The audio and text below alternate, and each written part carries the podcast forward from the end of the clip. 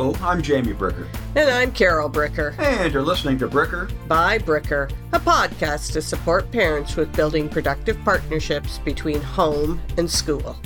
Well, Carol, it's kind of hard to believe, but Bricker by Bricker is coming to a close.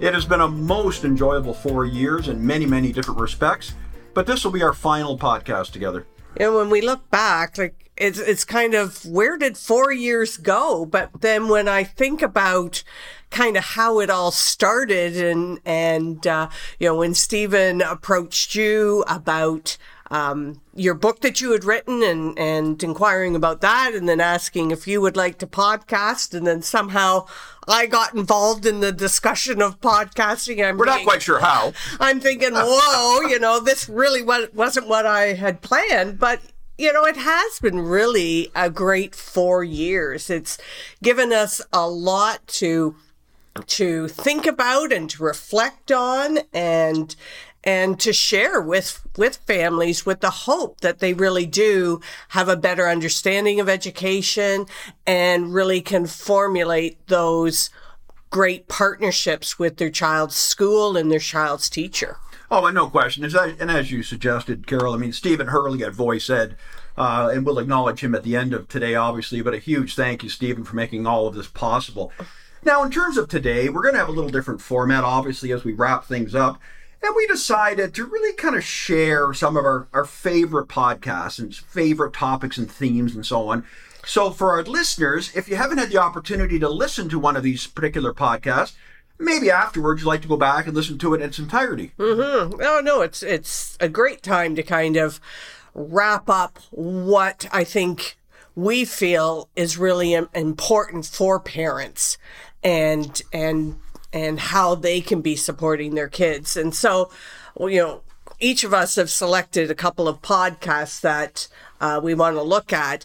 And the first one that I want to talk about is is our it was one of our very first podcasts on the power of play. And when we look at it i mean the content and the material was really good. Maybe our presentation wasn't wasn't as fluid as i'm hoping that we are now. But uh, you know really the two that i've chosen are really essential for supporting that child development.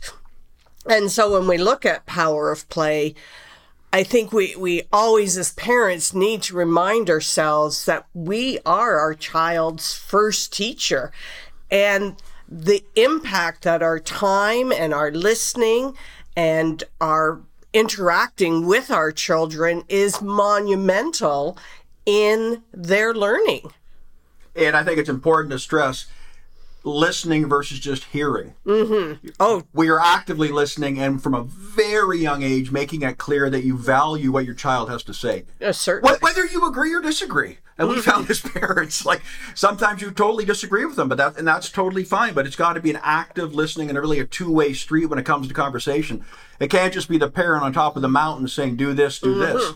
And really, when we look at play and the skills that children can develop, and we're not just talking infants and preschool children, you know, these skill the skill development carries on through adolescence and even into adulthood. And uh, you know what we're doing with our children varies to bring out those skills. So when we look at play you know it's great for teaching our kids problem solving and critical thinking and risk taking. Would you not think too carol like to me risk taking is kind of a it's intertwined very tightly with curiosity and curiosity is, is the basis of, of being a lifelong learner. Mm-hmm. Like recently, we both chatted about some relatives of ours who lived well into their 90s, and one thing that really kept them going was they were curious. Yes. So we talk about lifelong learning. It's, it's, a it's a wonderful phrase, but it's so important to model it from the get go with your own kids. Mm-hmm. And when you're talking about creativity, and and I guess I, I kind of want to reinforce that when we're talking this play, we're not talking purchasing all the latest high tech or the expensive toys. You know, so much can happen with a box left over from an appliance purchase or just with random stuff around the house that the kids bring together. And really, that just fosters that creativity. And you know, we talked about this in the original podcast, but, you know, I always remember our kids when they were young and their friend coming over and th- them creating this game called Shifty, which involved various pieces of sports equipment from a variety of different sports. About 10 different sports, Yeah. And, and they had a fantastic time c- creating it and then uh, playing the game. We never joined in because we hadn't a clue what the rules were, but you know, it was really such a valuable experience for them to kind of be thinking outside the boxing. I talked about large boxes. Um, really has that impact. And then when we look at, um, you know, another skill that's a lifelong skill, it's that cooperation piece that when kids are playing with others, you know, they develop they need to develop that ability to cooperate and create together or build together, or, you know, if it's a board game, you know, the turn taking and all of that. And that is just so essential. Well, no doubt about it. And in terms of that, the play piece, I think the balance between how much parental involvement there's going to be. And I think a lot of times parents, very well intended parents, and we did this tons too, where you play a game with your kids and you're mm-hmm. actively involved and you're helping them with kind of understanding the quote standard rules, etc. Mm-hmm. And that's great. That's Yep. great. But there's other times, like back to your shifty, where it's basically parents, please butt out and empower the kids and let them resolve, the, like, to set on the rules. If there's any conflicts, obviously within reason, but with any mm-hmm. conflicts, butt out. Like, let them settle it. And I think that's a real challenge in our modern world because obviously we have safety concerns. Obviously, we're not sending our kids down to the neighborhood park for the afternoon unsupervised, but within reason, whether it's in your backyard or you know, kind of watching from a distance, make sure your kids get those opportunities to be empowered to set a structure with other kids. Oh, definitely. And then, kind of to piggyback on the cooperative play, there's also that competitive play. And that is as equally important because we do live in a competitive world. So we need to to learn as children how to win Graciously, graciously and, And, how to lose lose with with pride, pride and dignity. Definitely. Uh, you know, it's not na na na na na. I won. And it's how do we once again lose in a really lose and win in a really respectful manner, and kind of not have kind of a personal residue from the experience. Mm-hmm, you know, mm-hmm. move on and so on. And then my la- my final kind of comment on on play is so often as parents you know we want we want our children to be successful. Not so often. We do want our children to be successful. And in doing that we're looking perhaps to enrichment programs or remedial programs to help foster our children's learning. And i think we really need to think that as it's called the power of play how play can develop so many of these skills that are going to be beneficial to our kids in the long run and also that quality time that we're spending with our kids when we do engage in these activities can have as much or more of an impact as these expensive after school programs And we both know a far more impact. yes than any after school program. And when you terms of in terms of how much involvement from the parents, well, Carol, that leads into really my kind of uh, number one podcast memory that really jumps out at me is the whole idea of parental support. And to reiterate what you were just saying, uh, whether it's after school programs or frankly in school programs, grade curriculum, I don't care what grade, what school, what jurisdiction, it's only a small part of learning. And we talked a lot about authentic learning. And I know we we had kind of the three B's the bake it, build it, and buy it. Preparing a meal with your child, all of the learning that can go into that. Maybe this summer your family's getting a new fence or working on building a deck or whatever the case may be. Mm-hmm. All of the learning in that. And then buy it. Like go like go to the store. Like think back in our kids going to no frills and all the discussions about quantity discounts and all that stuff. Well, and even just the idea of a list and budgeting, that sort of thing. But I was going to carry it one step further with that authentic learning. And we did do those uh, two or three podcasts on travel and the virtual field trip, particularly Yeah, during point, the good point. pandemic when when we weren't able to get out and about and the power of of you know the planning with that as well. And again, it's kind of building on what I was saying about play. It's that interaction involvement with your kids in authentic, real learning uh, opportunities. No question. Another example of talk. Mm-hmm. And we- we're going to talk a lot about talk just because it's so important. And I know we we talked about don't just parents fall into that kind of uh, generic kind of welcome to your child end of the day. How was your day? And then you get maybe good, and that's the Yeah. extent of it. But rather get a little more specific. So, what did you learn in math today, or whatever the case may Yeah. be? And then the whole issue of current events. And obviously, unfortunately, there's been some extremely tragic school related current events very recently. Mm-hmm. And obviously, these things would be discussed in a very age appropriate manner. And that's, we leave that to the given household, obviously. Yes. But they do need to be addressed at, with older kids in particular. And then there's various kind of family matters, or what I guess I'd call friendship matters. And that doesn't mean you're prying into your teenager social life, but just hopefully over time you build that kind of connection and trust. And if they want to talk, you're there to actively mm-hmm. listen. That, would you and? I think, well, to and say? I was going to say, I think that's really, cr- really crucial too, when our kids are so involved in that social media piece. And from a young age, teaching them what is appropriate to share and not share and how to share.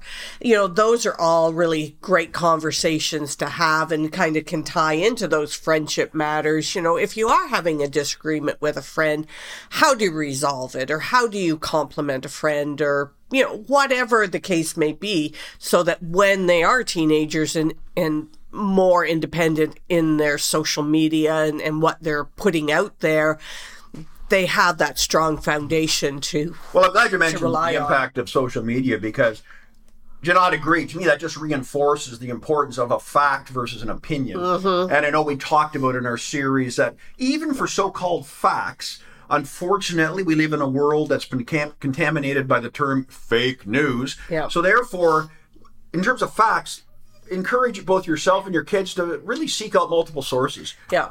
And well, it's that whole critical thinking piece, which is an essential skill. Exactly. Another, I, th- I think, really a, a different uh, kind of subtopic, but very important is as a parent, never forget parenting is not about perfection. It's not about you know kind of exaggerating your past accomplishments to kind of win your your kids' praise or whatever. Yes. And you just see that so so many times. Where anyway, I just think it's it's it's it's really in fact far more productive to freely share your own setbacks and your vulnerabilities with your kids. Obviously, at an age appropriate Yeah, level once again. say, yeah. But how you overcame them, things like not making that you didn't make the soccer team or you didn't make this team, and and how that felt and how you overcame that, or struggling in a subject. Maybe science really wasn't your bag in school, but how you Yeah. through that, and all the way back. And I, I kind of alluded to this earlier. Things like you're upset because you just argued with your best friend, mm-hmm. and you're coming home teary eyed, and, and and I think. Would you not agree, Carol? A lot of these things ultimately are all about teaching your child about empathy. Yes. And that is, I always think that's the hardest, hardest, really kind of social skill to really To teach or teach her under- to understand. understand, yes. even Well, understand. 'cause- you know, sympathy, it's not out is there- one thing, but empathy is much more Yes. challenging. It's not out there where, uh, you know, it's visible and and you can see it. Oh, so true. And I mean, as we're, as we're wrapping up um, this discussion, this podcast about the impact of parenting, we'd be remiss without briefly reviewing the, the major parenting styles. Mm-hmm. You know, from the helicopter parent who's always hovering, and they're frankly just too involved in school life, like, period. Yeah. The snowplow parent who wants to clear all obstacles from their child's path. In reality, learning to work through conflicts are, is an important life skill. And Oh, obviously, definitely. if it's bullying or something significant, then obviously we need you directly involved parent. But for an awful lot of things, you're doing your kid no favor plowing out their path. Yep. And then, of course, the third category would be the absentee parent who simply is not involved enough.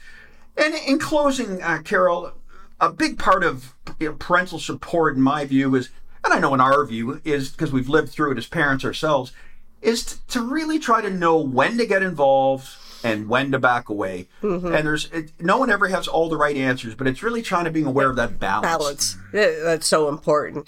Now, you spent a lot of time with one of your favorite podcast topics, and a lot of that revolved around talking. So it's kind of interesting that my next choice was the one that two it ended up being two podcasts that we did on that oral language development Well, as you know, Carol, I've always liked talking. oh definitely it's always been a Active listening is my challenge. Yes, well, when you were talking about active listening earlier, I was going to say something, but I thought no. But I really enjoyed this podcast for a variety of reasons. Not only uh, did we have the opportunity to have Amanda Frumpkin, who uh, was or is, I guess I should say, a speech and language pathologist that I had worked with a lot in, in the past.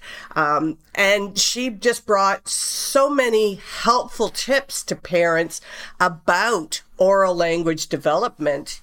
And when we look at oral language and our children's development of that, this, it's such a foundational skill because really it's what then we build our our reading and our writing skills upon. We have to be able to express ourselves orally before we can be able to read and to write. And so I think that's one reason why it was a, another important podcast for me. But I also uh, just recently, uh, my one niece has a young child, and she was concerned about her expressive language, her ability to make requests for things or to, you know, respond to anything she was saying. And so she came to me and, you know, was there anything I could suggest. And I said, well, interesting enough, we have a, a podcast on oral language development.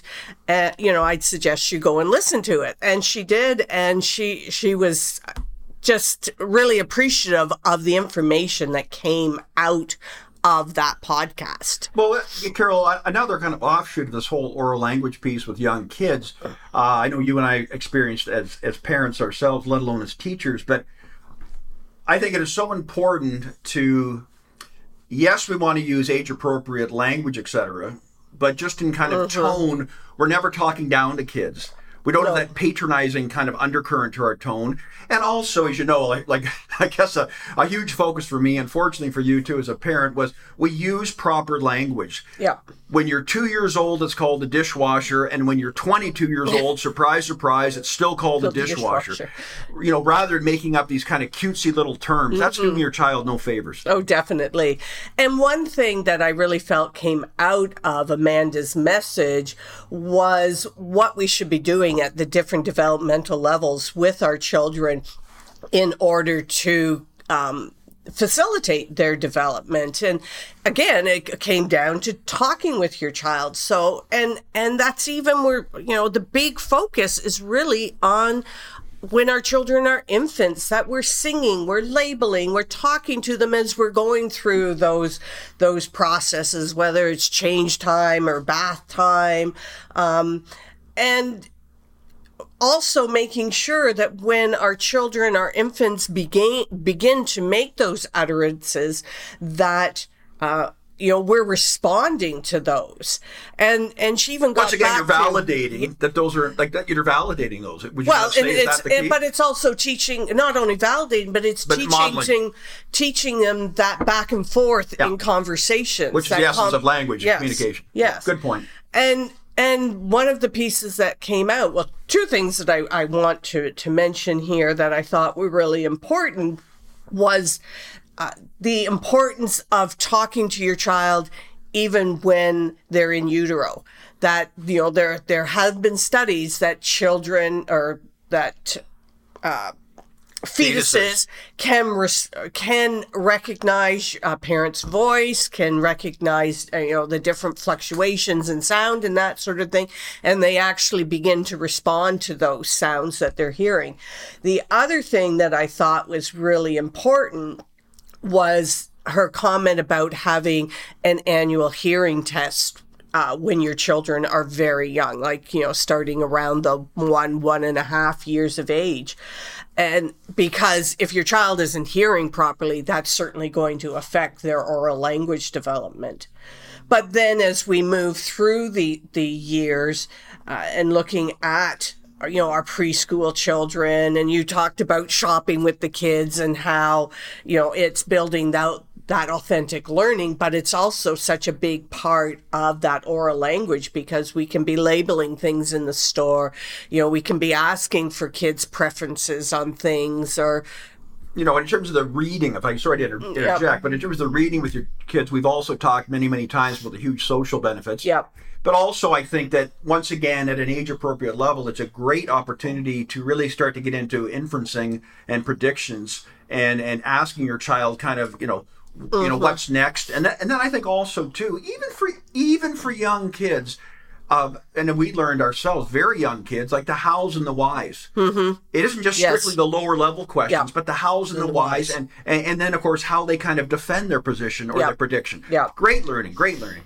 And then as we kind of continue that oral language into the teenage years, yes, you know, they have the foundations of oral language, but it's extending that into those discussions about current events and, and media and things like that to really build on those critical thinking skills as opposed to just the language skills.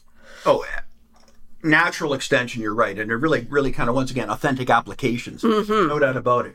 Well, Carol, my uh, final kind of uh, reflection of a given podcast, and the last one we'll be discussing today, it, it to be honest, it doesn't relate to any one podcast, but rather I think it's kind of a, a culmination of the of 75 podcasts in total, really, because all of them ultimately have referred to the homeschool partnership. Well, there certainly were a lot of common themes throughout a lot of our podcasts when it came to the critical thinking, the you know the collaboration, the cooperation. They, so certainly collaboration is a key key thank- skills. Thank you for not taking for not stealing my my Oh, intro. so But you are so right. Uh, collaboration is really what we're going to focus on right now as we wrap things up.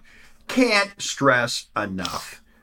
Everyone is on the same team, and all teachers and all administrators and any all educational assistants, anyone else working with your child, they want your child above and beyond all else to have an enjoyable and rewarding school year. There's absolutely never any question ab- about that. Now, along the journey, and we've been there as educators and for many years, we've been there as parents, there are going to be some passionate disagreements. Because let's face it, Carol, there's no more emotional topic than oh your child. than your child, and and you know as as a teacher. We all, you know, you always had to remind yourself when a parent maybe became a little more impassioned about thing, about something or a topic or discussion, that they're there because of the best interest of their child. They're not there to criticize you. They just want success for their child. Absolutely. And sometimes, uh, you know, as you say, that passion can manifest itself in a, in a variety of ways. But once again, we have to be empathetic, we have to be compassionate as educators and really understand that. But on the other hand, parents, please always keep in mind that once again, they aren't your opposition or your competition. no. They are your teammates. And also, for all parties involved in, it, in your child's education, always remember that all comments, all actions, and all body language they, they need to be guided by what I, what I would call rational concerns rather than by emotional outbursts. Because, Well- you know, Well, the, the message that uh, gets presented through body language can really have a profound impact on on the conversation. And I remember a time uh, sitting with a parent, and you know, it was a difficult conversation because their child was struggling and trying to share the results of an assessment that I'd done, and the parent had a tie on her her sweater or jacket. And sh- it was just flipping constantly through this our conversation. I'm thinking oh this isn't going well.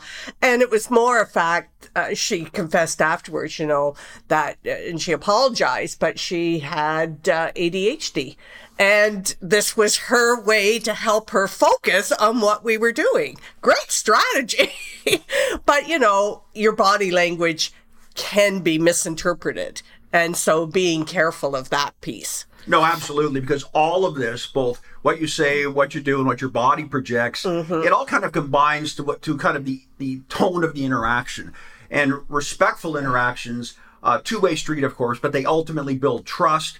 And trust boy, we can't stress that enough. That is the foundation of a really productive homeschool partnership. Yes. And I think, once again, that trust is very mutual.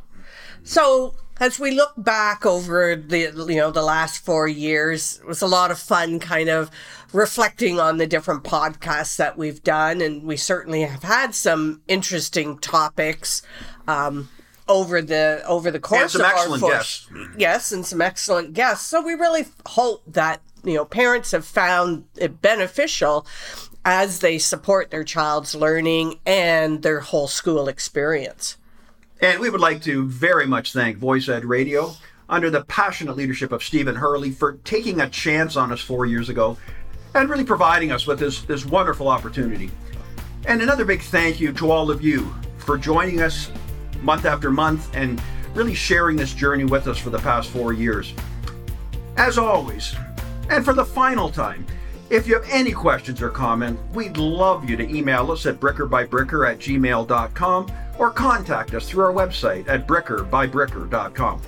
And we encourage our listeners to share our podcast with other families they think might be interested. And a reminder to follow us on VoicEd Radio or any of our other platforms, such as iHeartRadio, iTunes, Spotify, and Google Podcast. And it has been a true pleasure connecting with you on Bricker by, Bricker.